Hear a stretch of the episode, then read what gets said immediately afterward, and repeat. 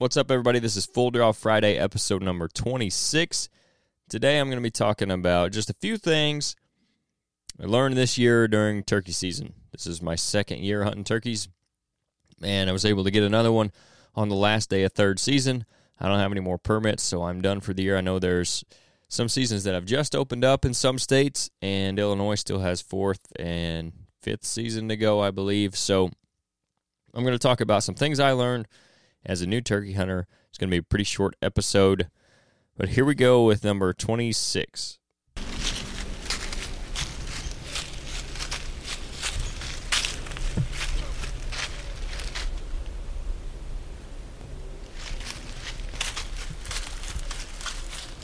Eh.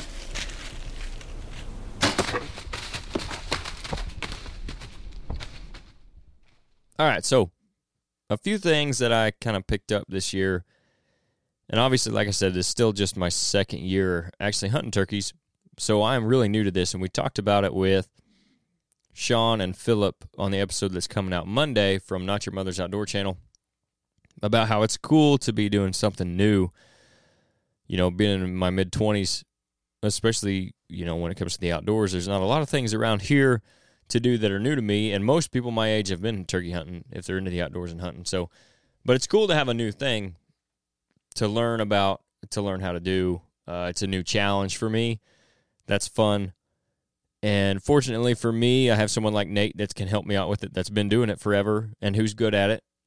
And uh, he's really helped me out the last couple years. But I'll talk about a few of the things that I've learned not only last year, but this year, or not only this year, but last year as well. And one of the first things is sometimes you got to be patient, and other times you got to be a little more aggressive. And I know that seems really simple, and it's kind of similar to deer hunting, but there are times when it's good to sit there and wait. We kind of messed up a hunt Friday, I think, because we got a little too aggressive. We had a bird that came out and he was just over the drop of a hill and we weren't sure exactly if he was still there or not, or if they had moved on. We kind of looked up and saw that they were still there, but instead of waiting and just calling to him and waiting him out, we decided to get aggressive and move. The hens caught us. Um, it was what it was. They got out of there, and I ended up punting that bird the next morning as well and didn't see him. But then there are other times where if you're not hearing anything, there's nothing around, get up and move, cover some ground, whether that be on foot in the area you're at or moving, you know, go back to the truck, get in and go somewhere else, try a different spot. I did a lot of that this season where I started out in one place, there just wasn't anything there. So I moved to another one. I should have done that. Well, actually, no, I take that back. I, I did that the day before I killed my bird. I went and sat. I thought I was going to end, going to be in a really good spot to kill one off the roost.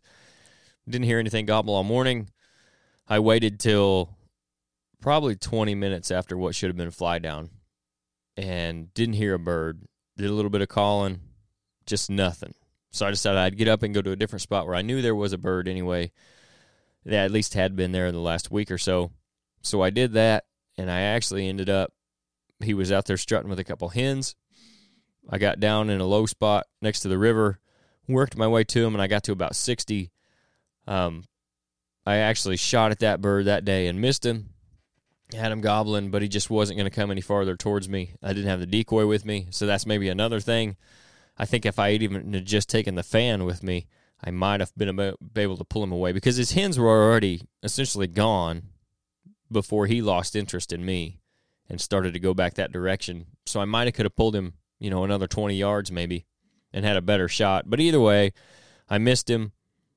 I'm just shooting three inch loads out of a with a full choke, so it was a poke for that setup, no doubt. But I thought it's the day before the last day. I was gonna try him, missed him. It is what it is again. So I went back to the truck. I thought, well, I'll go hunt that that spot the next morning, just see what happens. He went over to the other side. I thought that's where he was gonna be, but I ended up finding that bird the next morning. But anyway, that just kind of goes to my point. Sometimes you got to be patient. Sometimes you got to be aggressive. And those are two times that I messed it up, kind of doing both, but one time, you know, we got a little aggressive than when we shouldn't have, and the next time I got aggressive when I should have. I kind of learned from it within the season, I guess. Uh, I was a little more aggressive, the second time. I at least got a shot at one. So there was that. Um, I think had we been more patient on that first bird, we might have got him. I think he was headed our direction either after he saw the decoy or maybe anyway he just got tired of listening to us over there calling at him and was he was coming to check it out. But either way, that's just one thing. You got to kind of read the situation and know when to be patient and when to be aggressive. Another thing is don't be scared to call if you're good on a call. If you're bad on a call, obviously you're just hurting yourself. But go listen to some guys who are good at it. Try to try to imitate that. There's a ton of YouTube videos about it. Ton of guys you can call and turkey hunt, and try to imitate what they're doing in the situations they're doing it. And then get out there and, and don't be scared to use that, especially if you have a bird talking to you. If you watch these guys, uh, like I've been watching a lot of uh, Michael Waddell. Uh, you know, he's one of the best turkey hunters that we're av- available that we can watch. I would say, uh, in my opinion. So I've been watching a lot of what he's doing, and as long as they're talking to you, I don't think you're going to hurt yourself by calling. Obviously, you can call too much, and there's some nuance there that I'm sure I don't understand yet. But in my limited experience and what I've seen out of them, as long as you're not doing anything crazy and you're just essentially talking back to that bird, don't be scared to use that mouth call or the box call, whatever it is. I think that's a a thing you can do though is get used to or get good with a mouth call, or at least passable with one. That's going to free up your hands. It's going to you know create a lot more opportunities for you, especially if you're by yourself. Where I was on that bird that I was hunting, he came running into the decoy, and then he was just going to start fighting it. But fortunately for me, I had the mouth call in. So I gave him a couple, you know, real quiet yelps, just something to get his attention, and it stopped him long enough for me to get a shot. So it's kind of like stopping that buck when he's walking. It gives you that option. If I had a box call, if that's all I had, I would have been able to do that. Anyway, don't be scared to use those calls, uh, especially when they're talking back to you. So that's another one. And then the third one is kind of similar to that. Look, go seek out the guys who are good at it. Like I said, for me, fortunately, Nate, uh, he's been able to go with me some. And then I've been watching a lot of uh, like the Bone Collector videos um, or the Can't Stop the Flop series that Michael Waddell puts out and just watching those guys and learning and try to pick up why they're doing what they're doing. Not just watching it for the entertainment value. It's entertaining as well, obviously, but try to figure out why they're doing what they're doing and when they're doing certain things, certain calls, whether it be off the roost, whether they're on a midday hunt. Take all that stuff into consideration and then try to learn from them. Obviously, they've picked up some things. They've been doing it for years, killing a lot of birds try to imitate some of the stuff that they're doing, like they're calling, like I said before, some of their strategies, um, and the way they go about it. You know how they use cover, how they move, when they're calling, how they're calling, all that kind of stuff. Those are kind of the three big things I think are takeaways without really sitting down and looking back at it. And I'll have to do that too before we go into next season. But those are just some three things fresh on my mind from coming off this turkey season. Again, I was fortunate enough to kill another bird this year. We don't have a ton of them around. We've talked about that on the podcast where we're at, uh, but it's a nice two year old bird. So I was happy with him. And those are some things that I learned, hopefully, maybe to help you guys out. If you've got any tips or anything too, feel free to send them our way because, again, I'm not above learning from anybody. If you've got something that's worked for you, I'd love to hear it. Send it to us through our social media or comment on this video and let us know what you've had luck with. So that's all I got for this week on the turkey hunting. Again, don't forget to check out our socials. Uh, we're at Ridge Hunter Outdoors on Instagram and Facebook. We've also got the Facebook group now. Uh, it's the RHO Podcast Patrons. Don't forget to check that out if you listen to the podcast regularly. I'm going to try to come up with a different name for it at some point, but that's what I got for now. So go join that. I think it'll ask you a couple questions, then we'll let you in, and you'll get some insight into more of what we're doing. You'll get some somewhat exclusive content, and we'll ask questions on there and get ideas for podcast content and all that stuff as well. Also, the website, ridgehunteroutdoors.com. You can find everything about us on there from the consulting and management to the podcast to any of the products we might have or apparel. And if you see anything on there you do want to buy, use the discount code Full Draw. That's all caps, no space, and you'll get 10% off of anything on there.